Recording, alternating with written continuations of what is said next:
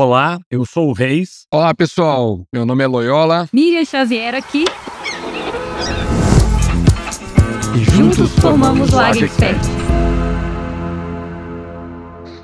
Olá, meus caros amigos. Eu, Loyola, aqui novamente falando mais uma semana de muito conhecimento, muita troca de informação. Estamos aqui com o meu amigo Roberto Reis. Tudo bom, Reis? Tudo em ordem, Loyola. E aí, pessoal, como é que vocês estão? Tudo bem? Muito bom, mais uma semana junto com vocês aqui. Espero que possamos fazer um bate-papo bastante proveitoso hoje. Bom, pessoal, nós estamos aqui gravando o episódio número 21. A gente conversando com o Reis, né? A gente está encerrando daqui a mais alguns episódios aí uma temporada, né? A primeira temporada aí do podcast AgXpert. E nós decidimos, até porque é uma demanda muito grande hoje dos profissionais do agro, que estão fazendo vendas, que estão na área comercial, né? Seja você um veterinário que está nos escutando, um zootecnista, um técnico agrícola, um agrônomo, que é as vendas consultivas. E em vendas consultivas, o meu amigo aqui e eu temos, né, uma janela grande aí de experiência que a gente vive, né, treinando pessoas nesse tema. Então nós vamos bater um papo aqui, eu e ele, bem descontraído, né, trazendo insights, trazendo dicas para vocês dos 5 passos da venda consultiva para a gente nos próximos 2 episódios. Então nesse episódio aqui e no próximo, você fique ligado, episódio 21 e 22, nós vamos estar dividindo os 5 passos da venda consultiva em 2 momentos. Então nesse de hoje a gente vai abordar aqui hoje a abordagem, né? Então vamos abordar a abordagem, que eu passo primeiro, e também a sondagem. E aí vamos falar da técnica do famoso SPIN Selling, né? O que é o SPIN Selling? Qual que é a importância dessa técnica para quem faz venda consultiva? Até porque o coração do processo é o SPIN Selling. E no próximo episódio, na outra segunda, vocês vão estar também ouvindo aí os outros 3 passos. Que aí seria a proposta de valor, o que é a proposta de valor, como é que eu construo uma proposta de valor, técnicas de fechamento e controle de objeção e a importância do pós-venda, né, para o processo, não só para ele comprar, mas para haver a recompra, que todo mundo quer, né? Não é só vender uma vez, é vender sempre. Então, a importância do pós-venda, eu vou falar dos principais pontos do pós-venda. Então, fique ligado, não saia daqui. E aproveitando mais uma vez, agradecer a sua audiência, pedir para você colocar aí, né, o sininho para sempre quando tiver novos episódios te avisar e recomendar, né? Divulgue, nos ajude a divulgar nas suas redes sociais, para o seu grupo de amigos no WhatsApp, o link lá do nosso podcast, que a gente procura fazer com muito carinho aqui para vocês e estamos recebendo vários feedbacks muito positivos aí. Inclusive, tivemos aí numa feira, que é a maior feira de distribuidores de insumos aí no país, e tivemos ali vários profissionais, encontramos profissionais dando parabéns pela iniciativa, né, pelo feedback. Então, nos ajude a recomendar para os seus amigos e nos siga aí nas plataformas, né, do streaming, né? Se você usa o podcast da Apple, né? Se você usa o Spotify, ajude a gente a poder, né, a divulgar essa iniciativa aí. É isso, Reis? É isso mesmo. Aproveitando, né, durante o Congresso da Andave, vários colegas nos procuraram e deram sugestões de temas para a gente conversar. Isso é muito legal. Então eu anotei vários assuntos aqui que na segunda temporada serão com certeza abordados, tá? Muito bom. Então, pessoal, vamos começar abordando uma coisa importante que todo vendedor deve se preocupar, até porque a primeira impressão é a que fica, né, Reis? Que é como que eu devo me abordar, né? Como é que eu devo fazer uma abordagem, seja no agricultor, seja no pecuarista, seja lá na revenda, né, para o gerente comercial, que é quem toma a decisão muitas vezes numa revenda, o gerente da filial, ou para o proprietário, né, sócio proprietário, ou para o gerente de uma filial de uma cooperativa, ou para uma equipe, né, que eu estou ali me apresentando para uma equipe ali que eu vou começar a trabalhar numa revenda. Isso vale também para uma entrevista de emprego. Qual que deve ser a minha abordagem, né? O que eu tenho que falar naqueles primeiros segundos, né, ou minutos ali para causar uma boa impressão? Você quer dar uma sugestão aí, Reis? Como é que você acha que a gente... O que você fala para a turma nos seus treinamentos aí quando a gente fala de abordagem? Eu falo sempre o seguinte, né? Primeira regra, regra número 1. Seja natural. Seja você, tá? Essa é a regra, eu acho que vale ouro. Ah, o Loyola é um baita vendedor, eu vou copiar o Loyola, eu vou fazer o que o Loyola faz. Vai dar errado, tá? Então a primeira dica é essa. Seja natural. Lógico, seja educado, tá? Entenda o momento, se é... Pô, eu já vi situações, o agricultor tá lá em cima do trator, pulverizando, o camarada entra no meio da lavoura para querer conversar com ele nesse momento. Não é o momento, bom senso, né? Então, bom senso tem que ter sempre. Será que tá legal para eu abordar ele agora? Ou muitas vezes você chega numa revenda, alguma coisa assim, e você sente que o clima tá pesado, né? Teve algum problema, aquele ambiente que não tá legal. Pega a mala, vira, vai embora, volta um outro dia. Então, acho que essa abordagem, o primeiro ponto é esse. Seja natural e, segundo, sinta o clima. Perceba se é um momento, né? Se você não está sendo invasivo. Porque não tem coisa pior para um vendedor do que ser taxado de invasivo. É aquele entrão, o famoso entrão. E também, você já deve ter visto isso. Eu já tive situações onde eu estava negociando com um cliente, de repente chega um outro vendedor e o cara entra no meio da conversa. Ele entra e começa a conversar, quer dizer, poxa, é um negócio meio ruim, né? E por isso, né, gente, uma dica aqui para a gente tentar evitar essa situação, né? Sempre que possível, mesmo que seja a primeira vez que você vai fazer isso, procure agendar, procure fazer um agendamento, seja daquela primeira visita, seja na revenda, seja lá no campo, né, com o produtor rural, procure sempre agendar. Por que é importante agendar? Porque aí você tenta evitar essa situação que o Reis falou. Você chegar numa hora imprópria. Você, olha, seu Reis, estou querendo aí uma oportunidade de bater um papo, conhecer o senhor, né, ou conversar sobre o seu negócio, sua revenda, ou sobre a sua fazenda. Qual o melhor horário que eu posso ir aí? Né? Tem algum dia da semana que o senhor, essa semana está um pouco mais tranquilo? Que melhor horário que seria para a gente poder conversar com um pouco de calma, que eu não quero atrapalhar o senhor? Então você mostra já consideração para o cliente, que você não está lá chegando para falar bobagem ou está atrapalhando ele. E uma dica, tá? Geralmente numa fazenda, na parte da manhã, até porque eu já fui gerente de fazenda aí lá atrás, eu chego lá às 7h, 6h30, é a hora que o cara está soltando o serviço, a hora que o cara está ali ocupado, entendendo o que ele vai fazer, quem que vai direcionar o quê. Então não é um momento muito bom logo cedo ali, porque o cara está muito atarefado. Depois que ele já soltou o serviço, o pessoal já foi trabalhar, ele já resolveu o que tinha que resolver, geralmente ele fica um pouco mais tranquilo. E cuidado principalmente em épocas de safra, né? De plantio, de colheita, que a gente sabe que é a hora que o produtor fica com aquela cabeça, né? Todo vapor, porque se quebrar a plantadeira, ele tem que ir lá, sair acudindo, ou faltou uma peça, ou faltou insumo. Então, é os momentos ali que ele está bem atarefado. Não é isso, Reis? Exatamente. E tem mais um ponto importante para a gente abordar aqui. Lembrando dos perfis comportamentais do DISC, né? Quando esse cliente ele é estabilidade alta ou cautela alta e você chega de sopetão, você já tirou ele do normal dele. Ele já, se ele for educado, ele vai te atender, mas já está fora do normal. Quando você liga antes, agendando, principalmente com esses dois perfis, ele já vai se preparar para isso. Nesse momento, ele já vai perguntar para você, Loyola, você está vindo aqui para falar sobre o quê? Então, a hora que você falou o assunto, né, você deu o motivo, ele já vai se preparar para isso, ele vai estar aguardando você nesse momento. Muito bom.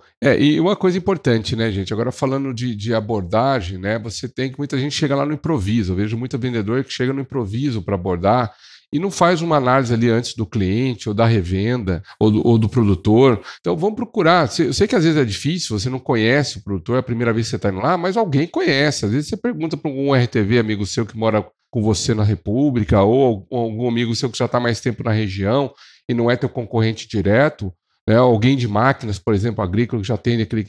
Quanto mais, ou entra nas redes sociais daquele produtor para saber o que ele valoriza, como é que ele é, como é que ele se veste. Quanto mais informação você tiver prévia daquele cliente, melhor, né? Do futuro cliente, por exemplo, né? A gente está falando cliente que, na verdade, é prospect, né? Porque se ele não te compra, ele não é um prospect, não é um cliente. Mas daquele produtor...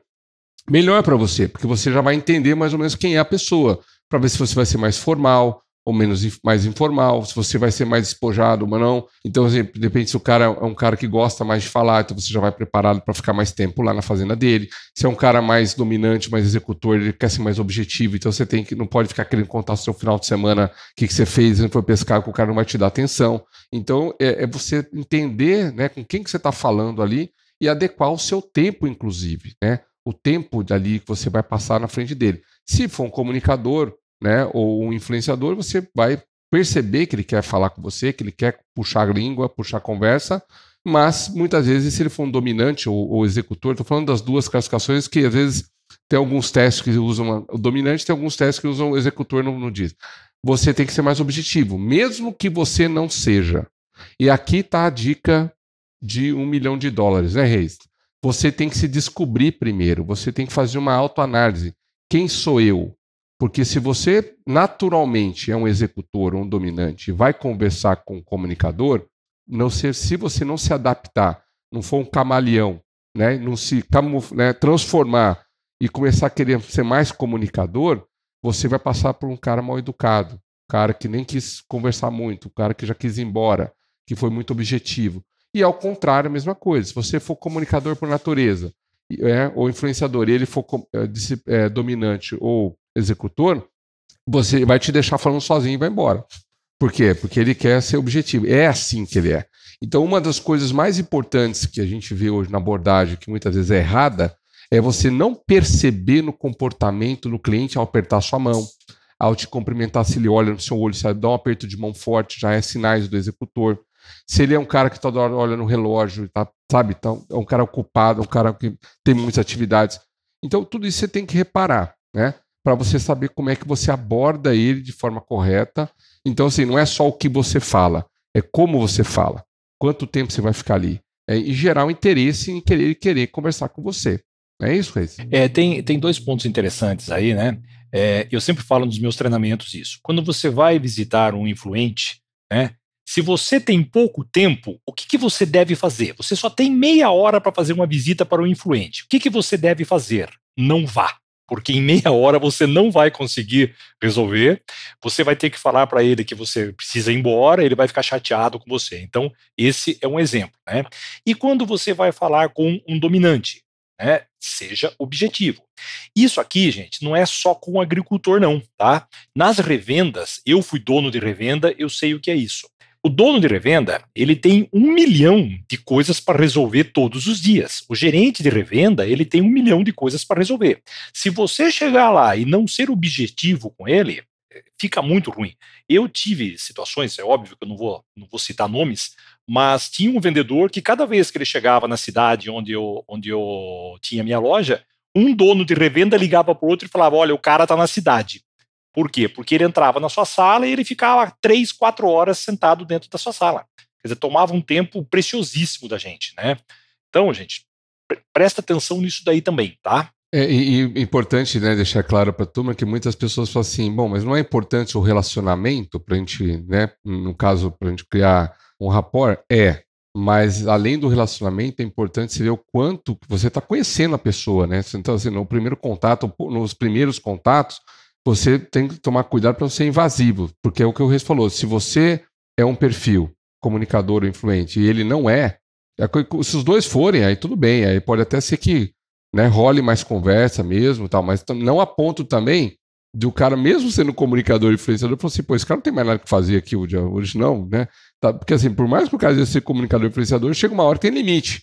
E se ele perceber que você está à toa ali, que você está passando o tempo, está tomando o tempo dele, passa uma imagem ruim para ele, que você não tem que fazer, que você não é profissional, que você não tem objetividade, que você não sabe o que você quer.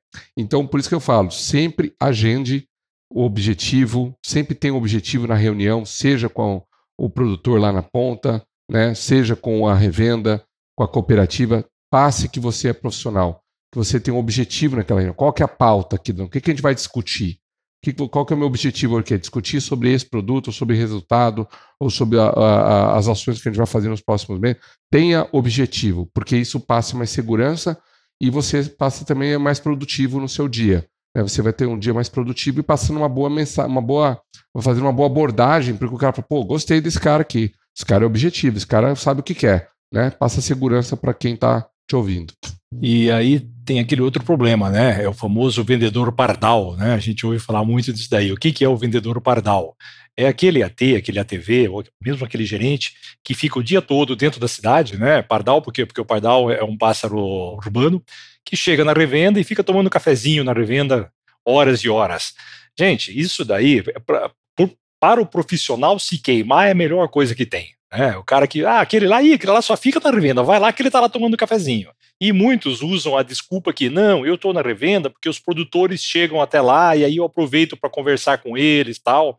A gente sabe que é meio balela isso daí, tá? Então, quando você vá com objetivo, tá? Bom, outro ponto importante que eu acho que é legal falar sobre abordagem, antes de a gente entrar lá pro SPIN, né, pra sondagem, algumas dicas sobre, a gente sabe que hoje, né, o corpo fala, programação neurolinguística é muito importante, então Quando você for conversar com alguém, repara assim, qual é o tom de voz que ele está usando? Né? Qual a velocidade da voz? Então, por exemplo, eu posso falar rápido, que eu estou falando agora com você aqui, né? E talvez se a pessoa não entender muito bem eu falar muito rápido, ou ela não falar muito rápido, ela vai ter dificuldade de entender o que eu estou falando rápido, que eu estou falando agora. Agora, se o cara fala mais devagar, que eu comecei a falar agora com vocês, estão nos ouvindo, né? Fala mais pausado, pensar para falar, entre na mesma sintonia dele. Então, se ele está falando mais devagar, que eu estou falando agora, responda também mais devagar. Adeque o seu tom de voz, altura de voz, velocidade da voz, respiração. Comunicação é muito fisiológico, então respiração. Se você está e o teu cliente lá, o teu, né, o gerente comercial está tranquilo, não vai dar rapport, não vai criar rapport. E rapport é química. Muita gente fala, o que é rapport, Loyola? Rapport é você estabelecer uma comunicação ali, né, onde a química aconteceu. Não uma química amorosa, não é esse lado do amoroso. Também acontece, mas nesse caso a gente está falando do rapport, onde você consegue se colocar no mundo do cliente, né? Você consegue se pensar no que ele gostaria de ouvir. Então, se você está lá fazendo um objetivo, uma reunião, quando você precisa fazer uma proposta de trabalho para o dono de uma revenda, pensa assim, o que eu gostaria de receber de informação para falar sim numa proposta? Quais elementos, quais informações eu tenho que colocar na mesa para passar segurança para ele de que ele está fazendo um bom negócio, de que ele não vai ficar com o estoque lá do produto. Então traga evidência, traga fatos, traga, né, estude a região, vá já conversar com os vendedores antes para ver o que eles pensam do produto, do mercado, já traga ali a coisa já mastigada. O erro muitas vezes nosso é ir fazer uma reunião com a revenda, com a cooperativa, com foco em vender, com foco em tirar o pedido. E aí o cara vai te fazer meia dúzia de perguntas, você não sabe responder, você não vai tirar o pedido, porque ele na cabeça dele fala assim, mas espera aí, esse cara não está me passando segurança que eu estou fazendo um bom negócio. E se amanhã não vender, quem vai sair sobrar com o jogo é meu, porque ele já tirou o pedido, mas eu fiquei com o estoque aqui micado. Então vocês têm que muitas vezes pensar e adequar a linguagem, né? O cara cruzou o braço, de forma natural, cruza o braço, cruzou a perna, balançou a perna ali, falando com você. Então assim, é a técnica que a gente fala do espelhamento.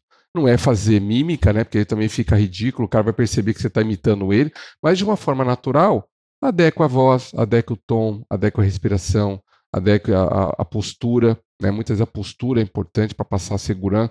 Imagina se você, às vezes, está numa cadeira, você parece que está desmaiado na cadeira, né? Você vai lá, senta a cadeira e faz assim, dá aquela encostada para trás na coluna, aí fala assim, poxa, qual que é a postura desse profissional para conversar? O cara está aqui, né? Fazendo o quê aqui? Então, assim, tudo isso é importante, né? Evitar gestos agressivos. Então, você quer comentar mais alguma coisa sobre isso? Eu acho que é o seguinte, né? Quando você chega numa abordagem, a primeira coisa que você tem que demonstrar é energia, né? Esse é o cara que chega... eu sempre falava muito isso para os meus estagiários, para os meus trainees. Falava, você está entrando no mercado agora, nesse momento, ninguém está cobrando de você conhecimento técnico. Isso nós vamos ensinar aos poucos. O que eu exijo de vocês é energia, é você falar firme, você estar ligado, né? Essa história que você acabou de falar, do cara ficar sentado, quase deitado, falando baixo, olhando, conversando com o cliente sem olhar na cara dele, todos esses sinais, né, que o cara não está compenetrado naquilo lá. Mas um outro ponto também, Loyola, voltando um pouco no que você falou, eu estava comentando mais sobre você fazendo uma venda na revenda, você chegando, conversando com as pessoas na revenda. E quando é com o agricultor? Né? Quando é com o agricultor, aumenta demais essa responsabilidade, né? Por quê? Porque quando você faz uma venda para o agro, o que você vende? Você vende uma promessa. É diferente de você vender um carro, que o cara vai lá, experimenta, faz test drive, vender uma roupa que a pessoa veste. Na agricultura, né, e na pecuária, o que você faz? Você fala para o cara que esse líquido azul vai proteger a lavoura dele, que esse pozinho branco vai aumentar em 10% a produtividade dele. E ele tem que confiar em você. Então, olha a responsabilidade que nós temos na venda do agro, né? Isso aí vem do quê? Vem do agricultor, desse cliente, te conhecer, te confiar e sentir firmeza em você. Porque se ele não sentir firmeza, já vi acontecer muito isso. O camarada tem conhecimento, ele conhece profundamente aquele assunto, alguém faz uma pergunta para ele, ele gagueja para responder, ele não fala com firmeza. Acabou. Por mais que esteja, não passa confiança. E tem um ditado, né, Reis, que fala o seguinte, a primeira coisa que você tem que vender para o pro seu produtor, lá, seja o pecuarista, seja o agricultor, seja a revenda, seja o gerente da filial, seja o dono, seja quem for, a primeira coisa que você tem que vender é você. Esquece, não é o produto, não é a marca da sua empresa, é você, porque é o que o Carreiro acabou de falar. Se você está vendendo insumos, está vendendo uma promessa. Qual a primeira coisa quando você está vendendo um serviço ou está vendendo uma promessa? É a credibilidade. Por que muitas vezes você paga R$1.000 uma consulta médica? Porque você quer o melhor médico, porque o teu problema é sério às vezes. Agora, se você está com dor de cabeça, você vai pagar R$1.000 uma aspirina? Não, você vai na farmácia, você vai perguntar para o cara que você nunca viu na frente, nem sabe que se ele é formado ou não, o que você tem para dor de cabeça? Por que você está comprando remédio para dor de cabeça? Uma simples dor de cabeça. Ou uma simples dor de garganta. Agora, não, você está com problema no seu coração. Não, você está com problema, né, na cabeça, de lá dentro, né, uma coisa mais séria. Você não vai procurar qualquer remédio, você não vai procurar qualquer farmácia, você não vai procurar qualquer médico. Você vai no médico que você puder. O produtor é a mesma coisa. Quanto maior é o seu insumo, impacta no custo dele, no resultado dele, quem está me recomendando? Porque o posicionamento é tudo, muitas vezes. Não é só o produto bom. Se mal posicionado, não dá resultado. A gente sabe disso. Então, dica para quem está nos ouvindo aqui. Primeira coisa que você tem que passar de confiança, de credibilidade para o seu, né, quem que você está falando na sua frente ali, é você. É o que o Rui falou, você tem que se vender. E aí eu queria trazer aqui algumas coisas importantes, né? Falar assim, olha, mas o que eu tenho que falar nessa primeira abordagem, nas primeiras palavras, aí, como é que eu tenho que abordar o cliente? Muitas vezes as pessoas esquecem de falar de forma correta qual é a sua função na sua empresa. Né? Porque fala, eu sou o Loyola lá da revenda tal. Mas espera aí, quem é você na revenda? Qual que é a sua função? Né? Você é um consultor de vendas, você é um assistente técnico, você é o DM lá, o desenvolvimento de mercado, você é alguém lá do financeiro. Qual é a sua função lá, né, na sua empresa? Para ele deixar claro isso. E cuidado com as siglas, né? Porque muitas vezes o produtor também não sabe o que quer dizer DM ou quer dizer GTD ou já não sei o quê. Então fala pro cara, ó, sou consultor de vendas, sou a pessoa que vai gerar demanda aqui para a empresa, sou assistente técnico que gera demanda. Primeira coisa, falar seu nome, apresentar a sua função e apresentar a sua formação. Você tem que se valorizar. Quem é o Reis? Se o Reis vai dar uma palestra, e ele fala, oh, bom dia pessoal, boa tarde, boa noite e tal, eu sou Roberto Reis e estamos aqui, eu sou palestrante aqui da noite. É uma coisa. Outra coisa, o Reis falar, boa noite pessoal, muito prazer estar aqui com vocês, eu tenho um grande prazer estar aqui entre agrônomos, que eu também sou engenheiro agrônomo, sou formado há tantos anos, já trabalhei em tantas empresas, já rodei esse Brasil todo aqui, em várias, né, regiões, com várias culturas, e hoje a minha especialização é essa. Olha a diferença. Então, você tem que saber se vender. Então, para isso, você não pode ir no improviso. Você tem que fazer o famoso pitch, né? O pitch do elevador. O que é o pitch do elevador? É você se preparar para se vender ou vender o seu produto, ou vender a sua startup ali em 15 minutos. O que é o TED, né? Que a gente fala, o TEDx. Você tem que vender a sua ideia ou sua, né, ou a proposta sua, que você dá a sua reflexão, em 15 minutos. No caso, aí você não vai ter 15 minutos para apresentar. Você vai ter, às vezes, 2 minutos, 1 minuto. Então, você tem que preparar qual é a minha apresentação. E escrever um script mesmo, um roteirinho. Ó, então eu vou falar meu nome, eu vou falar minha formação, depois eu vou falar quem é a minha empresa, né? Porque muitas vezes você fala, ah, eu trabalho na R2M, eu trabalho na R Reis Consultoria. Mas quem é a R2M? O cara, às vezes, você acha que o cara sabe quem é. Eu já ouvi falar da sua revenda, mas qual é o propósito? Qual é o diferencial da sua empresa? Por que ela existe? O que ela entrega diferente de outras empresas? Então é importante você treinar isso, para que ele tenha uma percepção de quem é você, de quem é a sua empresa e do que você faz, para fazer, ah, agora eu vou escutar esse cara, acho que esse cara pode me ajudar, agora eu fiquei interessado em escutar o Loyola, depois que ele falou quem ele é, o que ele faz, quem que ele atende, quantos anos de mercado ele tem. Então, sabe, gente, é saber se vender, né? De forma assim, natural, não vai ficar lendo o seu currículo pro cara, né, assim, ah, tenho 2 anos, eu falo inglês fluente, tenho tanto MBA, não é isso que a gente tá falando aqui, tá, gente? É de forma natural, né? Não é isso que é isso? É isso aí.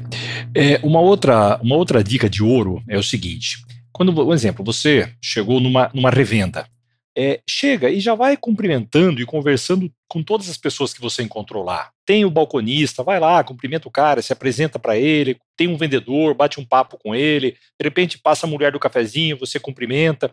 Isso causa uma boa impressão E muitas vezes essas pessoas, enquanto você fica esperando, sei lá, meia hora, uma hora para ser atendido pela pessoa que você quer, essas pessoas lá de dentro, eles te contam muita coisa. Tá? E a partir do momento em que você já tem que não é a primeira vez que você está indo numa empresa, você já tem contato e tal, e essas pessoas confiam em você, torna-se muito mais fácil, a gente ganha muita informação.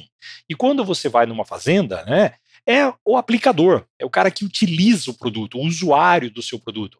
Vai lá, antes de ir na sede, antes de ir lá conversar com o agrônomo, com o gerente, com o proprietário, pega aquele cara que tá lá preparando a calda, aquele cara que pulveriza, aquele cara que é o chefe de talhão, que mistura ração. Porque o que acontece é o seguinte, né? Eu sempre falo, o agricultor, ele não anda cada metro quadrado da lavoura dele. Tá? São poucos que fazem isso. Mas os aplicadores, esse pessoal anda. E eles são os olhos do patrão. Então, quando esse cara confia em você, gosta de você e fala do seu produto, tem um valor muito, mas muito maior do que o seu falando para essas pessoas, né? Então, começa a abordagem. Eu já vi várias situações, o camarada chega numa loja, nem olha na cara de vendedor, de balconista, de quem estiver ali. Ele quer falar com o diretor, com o dono, com o gerente. Isso é uma maneira muito fácil da pessoa se queimar, tá? É transitar em todo mundo, né? Porque, na verdade, assim, na fazenda, ou na fazenda, seja na revenda ou na cooperativa, você tem quem toma a decisão e quem influencia na decisão. Então, você tem que lidar ali, né, com todo mundo bem, porque se você só querer falar com quem toma a decisão, mas não abordar, no caso da revenda, por exemplo, o próprio vendedor de balcão pode influenciar na decisão, falar assim, não compra esse produto aqui porque não vende. Porque não que ele não vende, mas que não foi com a cara do vendedor, porque não cumprimenta ele, não dá boné, não faz nada. Mesma coisa o operador na fazenda, é o cara-chave, seja de aplicador, seja do cara lá da nutrição, é o cara que vai preparar a calda, vai preparar lá, se você vende, por exemplo, nutrição, ou o cara vai usar ali a vacina, né? Vai aplicar o produto, o medicamento ali no animal. Se isso for difícil, se não for fácil de abrir, né? Ele pode queimar o seu produto, seja por uma questão funcional, seja por uma questão de não ir com a cara da pessoa que está ali vendendo. Então, assim, é muito importante essa questão de você manter, né, um bom relacionamento. E o que o Reis falou que eu achei muito importante, chegar com uma energia boa, chegar sorrindo, né, dar um bom dia bacana, sabe, mostrar energia, que você não tá aquele negócio apático, apagado, né, não, poxa, vamos lá, bom dia, como é que o senhor vai, tudo jóia, poxa, muito obrigado, satisfação estar aqui conhecendo o senhor, sabe, as pessoas adoram elogio, adoram se sentir que você tá ali realmente com o corpo presente. E cuidado, né, não vá também escutar o produtor e pensar em outra coisa, porque muitas horas você vai estar, o produtor está conversando com você, está prestando atenção em outra coisa, você não está ali. A hora que ele te pergunta, o que você achou, Loyola? E aí, como é que você faz? Então é muito importante você ter aquela escutativa, né? Para fechar aqui e a gente ir para a sondagem, acho que é a última dica. Faça uma escutativa. O produtor está conversando com você, preste atenção no que ele está falando, no gesto, no como que o corpo está falando com ele. Porque muitas vezes quando ele começa a falar de coisa que ele gosta, o olho brilha, ele fica mais feliz, né? Então aí você fala, poxa, o cara provavelmente gosta disso aqui, porque ele começou a falar, por exemplo, de cavalgada, ele se empolgou, então ali já está te dando uma dica que ele, né, qual que é um hobby dele, ou uma dor, né? Porque o cara de repente ele vai falar de dor, ele já começa a virar, a afeição dele já vira, já fica triste, ou ele fica magoado, ele já fica bravo às vezes, só de lembrar o que já aconteceu. Então vamos prestar atenção nos gestos, em como o cara fala, nos sinais que ele te dá, muito importante isso daí, tá? Muito bacana também. Prestar atenção nisso. Então, resumindo a ópera, é você se preparar, não ir no improviso e criar um script para você se apresentar, falar sua formação, valorizar a sua formação. Pode ser o fato de você ser agrônomo, veterinário, zootecnista, quanto tempo de formato você tem, qual o conhecimento da região que você está, que é que você já está há um tempo na região, já trabalha com aquilo lá que é o negócio dele já há um tempo, passar segurança, você já conhece o negócio dele já há um tempo, né? E que você está ali, qual é o seu objetivo de estar naquela visita ou naquela reunião e quem é a sua empresa e quais são os diferenciais que a sua empresa pode trazer, tá? Sem falar muito de produto já de cara, vá ali só apresentar um pouco por super qual principalmente é o diferencial da sua empresa, qual que é a proposta da sua empresa, que muitas vezes não é só vender, pelo contrário, é atender, é entender para depois atender. E antes de você falar sobre produtos ou serviços, você tem que saber o quê? Qual que é a necessidade do seu cliente? Qual é a dor dele, né? E se você não conversar, não perguntar, você vai oferecer uma coisa e ele está precisando de outra. É o famoso oferecer fralda para quem nem tem filho, né? E muita gente faz isso, fica oferecendo fralda para o cara que nem tem filho. Quando você chega lá e começa a oferecer uma campanha de uma coisa que o cara nem usa, ou que ele já comprou, ou que ele já comprou aquela marca e odiou, e você vai se queimar já na primeira largada. Então, pensando nisso, acho que a gente pode passar agora para o segundo passo, né? Falamos da abordagem, o Reis já tocou aqui da importância do próximo passo, depois que você quebrou o gelo ali, né? Falou com o cara e deu uma introduzida ali na coisa, é você começar a fazer o que a gente chama de sondagem, né? Que é o processo de sondagem. O que a palavra sondagem traz, remete? Sonda. O que uma sonda faz? Quando a gente vai lá, coloca uma sonda na pessoa, no chão, né? A gente vai cavucar, a gente vai buscar informações que a gente não está ali à nossa vista, que a gente não tem informação, então eu preciso sondar. Ou seja, um microscópio. O microscópio traduz bem isso. Por que eu uso o microscópio? Para enxergar coisas que eu não enxergo a olho nu. Que eu tenho que usar o macro ou o micrométrico lá para poder ver lá a ameba, ver o protozoário, ver a doença, ver o fungo, coisas que eu não vou enxergar a olho nu. Então eu preciso botar uma lupa ali, né? Botar uma lente ali. É a mesma coisa você. E como é que nós fazemos isso na prática? Através de perguntas, né? Boas perguntas, né, Reis? Na verdade, um bom vendedor tem que saber a arte de fazer boas perguntas, porque senão você não vai conseguir descobrir as dores do Reis, as expectativas do Reis, o que o Reis gosta e o que o Reis não gosta de jeito nenhum.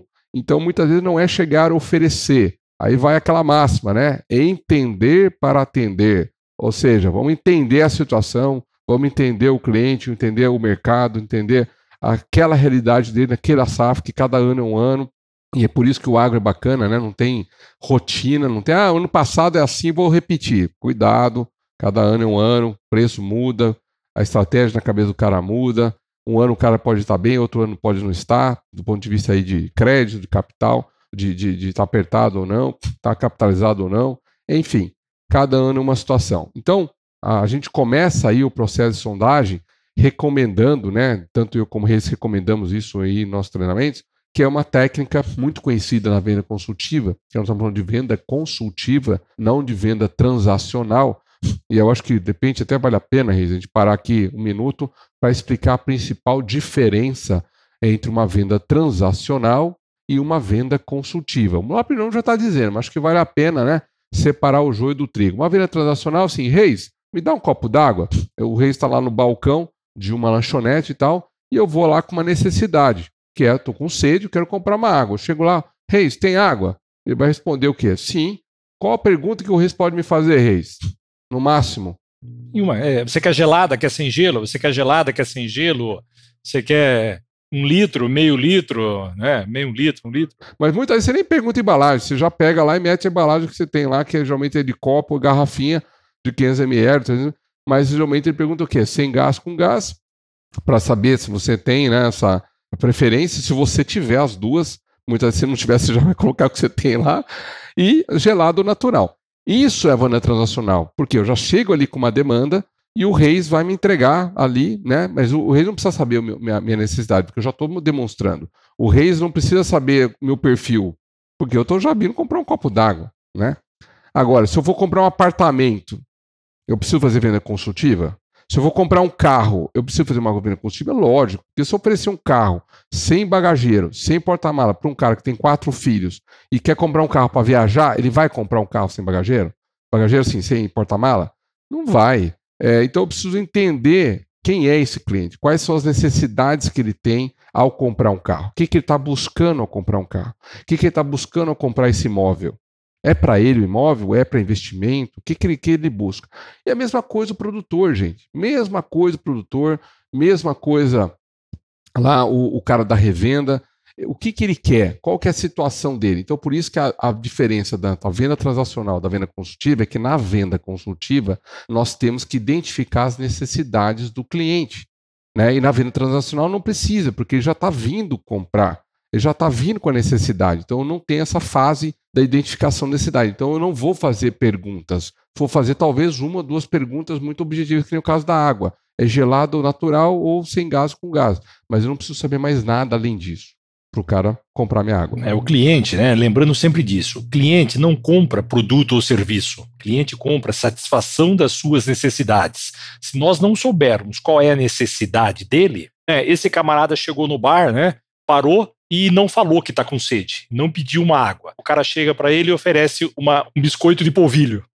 Você já imaginou o que vai acontecer? Não, obrigado, não quero. O que o senhor deseja? Puta, eu estou morrendo de sede. Olha, eu tenho aqui um Gatorade, valor agregado, né? Ao invés de você vender uma água pro cara, eu tenho aqui um Gatorade que vai saciar a sua necessidade e tal. Ou seja, você já fez uma venda consultiva para ele.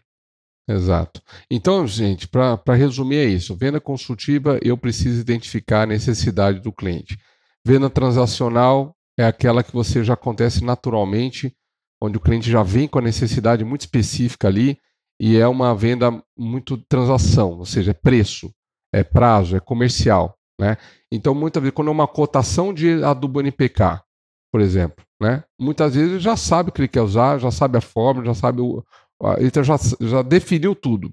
Então, não tem ali identificação. Então, é uma venda muitas vezes transacional. É mais preço, né? Por isso que a gente muitas vezes a commodity, né? Quando a gente vai negociar commodity, é muito mais transacional do que consultivo. Porque o cara já vem com a demanda, já sabe o produto, já sabe o volume. Então, é muito no preço ali. É muito na questão comercial do que qualquer outra coisa, tá? Falando, então, sobre isso, as técnicas das perguntas do SPIN Selling, ela passa por algumas fases. Então, essa técnica do SPIN Selling, na verdade, é um livro que foi escrito, né, pelo Neil Rackham, e esse Neil Rackham, ele criou uma metodologia que tem no livro, tá? Depois, ao final, aqui a gente vai dar, né, vai ter uma surpresa para você. Se você fica até o final aqui, não para de escutar agora, que você vai se arrepender depois. Ao final, a gente vai ter uma surpresa aqui para você sobre esse livro aí. Então, a gente tem essa técnica que a palavra SPIN, que é com S, né? S-P-I-N, de navio, não é N, navio. Para cada letra dessa, é uma fase das perguntas, de tipo de perguntas que você tem que fazer para o seu cliente. Então, ele trouxe essa metodologia que você seguir. O bacana é que você, para cada tipo de letra, começa fazendo perguntas do S, que é situação, para entender a situação ali daquela distribuidor, seja revenda ou cooperativa, e ou seja também lá da propriedade, seja uma fazenda pecuária de leite, de corte, de agricultura, enfim. Então você começa fazendo perguntas de situação, né, para entender assim, a expectativa daquela pessoa em relação àquela safra, ou aquele ano, ou aquela invernada, enfim. Tá? Depois, Reis, o que é o P? Conta para nós aí, o que é as perguntas de P, depois que eu entendi a situação.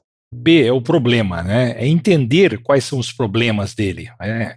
É entender a dor do seu cliente, muitas vezes, né? Quando a gente fala em agricultor, é mais a dor. Quando você fala num redistribuidor, numa revenda, numa cooperativa, é a necessidade que ele tem. É, o que ele está precisando, quais os produtos que vão dar mais margem ou menos margem para ele. É, o agricultor, poxa, cara, eu estou com um problema seríssimo de nematóide. Se você chegar lá e começar a vomitar fungicida para o cara, está completamente desconecto, né? Então, as perguntas é para entender qual é o problema que ele tem, porque aí facilita demais a sua abordagem. Exatamente. Olha que interessante que o Reis falou aqui, gente. Quando eu vou entender o problema do cliente, é aí que estão as oportunidades de venda. Porque se você oferece sem fazer o SPIN, chega lá e já começa a oferecer o que você tem para ver, que é o que a maioria faz, porque é ansiosa, porque quer já resolver, quer já chegar lá vender, tirar o pedido. Então, quando você entende a dor do cliente, entende o que ele está com dificuldade, é ali que está a oportunidade de você, né, posicionar, depois que você entendeu qual é a dor, o remédio para aquela dor. Qual que é o produto que eu tenho, ou qual é a ração, ou qual é o medicamento, ou qual é meu defensivo, ou fertilizante, ou biológico, o que é que seja, né? A semente. Então, agora, se você sai oferecendo, você vai ficar aquele negócio do Yakult, né? Quer Yakult? Não, obrigado. Vai na outra porta. Quer Yakult? Então, não vira, né? Não é produtivo isso, não é eficiente. Então, o que acontece? Nós temos que ir lá, fazer perguntas abertas, tanto na situação quanto no problema, que são perguntas exploratórias. Porque senão fica uma coisa muito chata você ficar fazendo pergunta fechada no começo. Parece coisa de IBGE, né? Censo demográfico, né? Tem isso, tem aquilo, o cara fica assim, não fica legal. Então você tem que puxar, entre parênteses, a língua, né, da pessoa que você quer saber as necessidades ou a situação e fazer perguntas do tipo: ô Reis, me conta um pouco aí, quais são as suas expectativas para o milho esse ano em termos de produtividade? Como é que você produziu ano passado? O que você está pensando em produzir? Qual a sua expectativa de produtividade para esse ano no milho aqui, na safrinha? Vamos dizer que você vai falar de safrinha. Ou se você está com confinamento. Olha, Ano passado você comentou comigo que você não gostou muito do resultado aí do confinamento, que o seu ganho de peso não atendeu a sua expectativa. O que você está pensando em fazer para esse ano para melhorar isso? Já tem alguma ideia? Qual que é a sua perspectiva?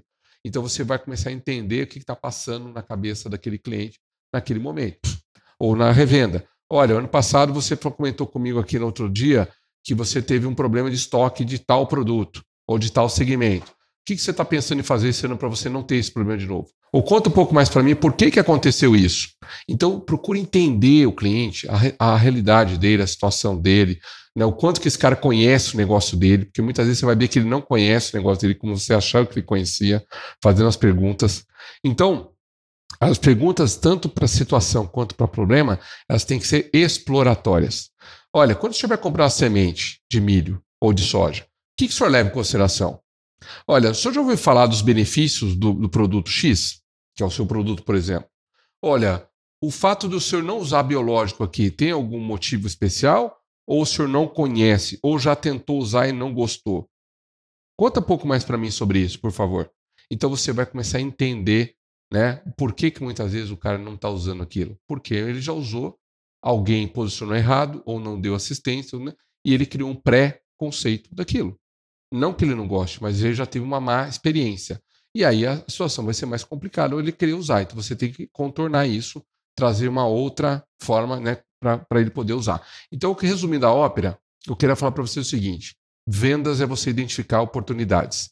E oportunidades você identifica conversando com o cliente, entendendo que ele não está satisfeito. Porque se ele está satisfeito com a semente de milho dele, muito provavelmente ele vai ser muito mais difícil ele querer abrir para você uma oportunidade para você também comprar a sua. Agora, se você descobriu que o negócio dele não é a semente esse ano, mas é o fungicida de final de ciclo que ele tomou pau ano passado, aonde que você tem que focar e tentar entender mais? É sobre o fungicida de final de ciclo, se você tem ele para vender, se você tem ele para posicionar. Ou, se o problema lá não é uma fazenda de leite, o problema não é alimentação, pode ser problema de manejo de casco, né? Problema de podridão de casco, você tem que entender isso, porque talvez você está focando no medicamento e o problema dele é outro. Então ele não vai querer trocar o medicamento que ele está satisfeito, ele vai querer trocar o medicamento que ele não está satisfeito, que ele está tendo prejuízo. Então, para entender isso, você tem que conversar com ele e muitas vezes com outras pessoas da fazenda, como o Rei já disse aqui, que estão no dia a dia, porque às vezes esse cara é um empresário e vem uma fazenda a cada 3 meses. Quem que vai ter mais conhecimento de causa dos problemas dele? Ele ou os caras que estão lá na fazenda? Ou os caras que estão na revenda ali no dia a dia, né? Então esse é um ponto importante também. Cabe um detalhe interessante aqui. Tem uma pesquisa da FranklinCovey onde eles falam que somente 14% dos agricultores estão satisfeitos com as pessoas que os atendem. Olha o tamanho da oportunidade que nós temos nesse mercado. Só 14% está satisfeito. Por quê? Justamente por conta disso. Porque o cara vai, faz uma abordagem errada, o cara oferece um produto que não é para oferecer, o cara não se preocupa com a dor do cliente, tá? Isso daí saiu em dados de pesquisa. O fato de só 14% estar satisfeito quer dizer que 86% não está. Então, olha a oportunidade que você tem se você fizer diferente do que você está fazendo. Eu quero aqui pedir para o pessoal de vendas, acorda, gente, acorda. Né? Para de querer ir lá na fazenda só vender, a venda tem que ser consequência. Vai lá entender o seu cliente, vai lá e dedique tempo para conversar com ele, vai lá rodar a lavoura dele, identificar os problemas que ele não está enxergando. Aí que você vai conquistar ele, aí que ele vai começar a te olhar diferente. E essa etapa da sondagem que a gente está comentando aqui, dessas perguntas, é o coração da venda consultiva. Se você errar aqui, você não vai identificar o seu cliente, quais as dores. E aí quando você vier com a proposta de valor que a gente vai discutir no próximo episódio, não vai bater, não vai encaixar. Bom, perguntas de situação, S, perguntas de problema, o P. O que é o I? O I é perguntas de implicação. E o que é implicar alguma coisa? É você reforçar aquilo. É você implicar o quanto que aquilo é importante para ele se preocupar. Então imagina a seguinte situação do filme. O cara tomou um tiro na perna. Aí tá doendo ali um pouco. Né? Tomar um tiro na perna dói. Mas aí você vai lá e pega assim, ó, de sacanagem, pega aquela faca, aquele canivete, enfia na ferida e dá aquela torcida assim. O que vai acontecer? A dor vai ser maior. Ele vai perceber uma dor muito maior do que ele está sentindo. Exatamente isso é pergunta de implicação. Você vai fazer essa beleza dessa técnica, tá? É ter um passo a passo. Você vai chegar lá e falar assim, o cara não está dando muita bola para aquele problema. Ele Ele não está entendendo o impacto daquele problema. Aí você faz a seguinte pergunta de explicação para ele. Olha, seu Reis, o senhor já parou para pensar que essa lagarta do cartucho, que o senhor não está querendo fazer mais uma aplicação aqui, se ela começar realmente a avançar, o quanto de milho, de produtividade de milho o senhor pode perder? Já tem relatos aqui que essa lagarta pode até prejudicar de 15% a 30% a produtividade de milho. Então, olha só onde que pode chegar o problema. O senhor já parou para pensar nisso? Ou quanto que o senhor pode perder de dinheiro se o senhor não fizer, né, aquele tratamento lá da mastite na sua vaca? Então, assim, é você pegar a faquinha lá, entrar na feridinha e ó... Ou seja, tirar a pulguinha e transformar numa tarântula atrás da orelha dele. Né? Eu estava uma vez acompanhando um produtor de soja. Nós estávamos andando no meio da lavoura dele, tinha uma parte que já estava colhendo, nós fomos ver a colheita. Nisso chegou um vendedor de colheitadeira lá. E ele já conhecia o cara e tal. E o camarada fez o seguinte, passou a colheitadeira, o cara pegou um metro, colocou no chão e pegou a quantidade de grãos que tinham ficado no chão. Ele falou, vamos fazer uma conta? Começou a multiplicar. Um metro vezes tantos hectares que o senhor tem aqui, o peso que daria isso daqui, papapá. Sei que chegou à conclusão que ele estava perdendo um carro zero, tá? Pela área de plantio dele. Ou seja, abriu uma porta para negociação de uma colheitadeira melhor, que eu vou dizer uma coisa para você. Criou uma demanda, o cara sentiu a dor. É aquilo que você falou, o cara sentiu a dor. A hora que ele falou, gente, eu estou perdendo um carro. Eu poderia ganhar um carro a mais aqui, eu estou perdendo por conta disso. Então, esse é o tipo que eu acho que é um exemplo legal de implicação. Agora, para isso, né, Reis, você precisa conhecer bem o negócio do cliente. Que como é que você vai fazer uma pergunta dessa se você não sabe fazer conta, se você não sabe realmente qual que é o prejuízo que ele pode ter, como é que está a informação de mercado para fazer conta, você precisa saber o preço do produto dele, né, ou da arroba, do boi, ou no caso da soja, do milho. Então, assim, tem que conhecer o negócio do cliente. Não adianta. Bom, aí depois que eu impliquei o problema, então veja bem, pergunta de situação, pergunta de problema, descobri os problemas do meu cliente, ou da revenda lá, ou do gestor, criei mais importância naquele problema. Aí, em vez de eu já trazer a solução de cara, porque, então eu vou recomendar isso. Não, agora você vai checar, que agora você já sabe a dor do Reis, né? Ou a dor lá do seu cliente. Você vai checar se aquilo que você está pensando em oferecer para ele faz sentido para ele. Que talvez para você faça, mas para ele você não sabe, você não perguntou. Então eu vou falar assim, Reis, você comentou aqui comigo que você está preocupado que você está perdendo muito grão aqui na colheita. E se a gente viesse aqui com uma oportunidade de a gente conseguir uma colheitadeira, né, uma máquina que tem essa tecnologia que vai reduzir quase zero a sua perda de grão aqui na traseira dela? É interessante para você isso aí? É o momento agora de você pensar nesse investimento? Então você vai checar com o cliente nas perguntas de necessidade, que é a última do N, né, do SPIN, que é você falar assim, será que o que eu estou pensando atende a necessidade dele? Aquilo que eu estou pensando em oferecer, não é só produto, tá, gente? É serviço também. Atende a necessidade dele? Isso aí atende? Aí você vai checar. Por que você vai checar? Porque quando você depois, lá na frente, for fazer a proposta de valor, que a gente vai falar no próximo episódio, você vai saber exatamente o que ele valoriza para colocar na proposta de valor. E tudo que você colocar na proposta de valor, você já vai ter checado na pergunta de necessidade. Seja do produto, seja de um serviço que você está precisando oferecer.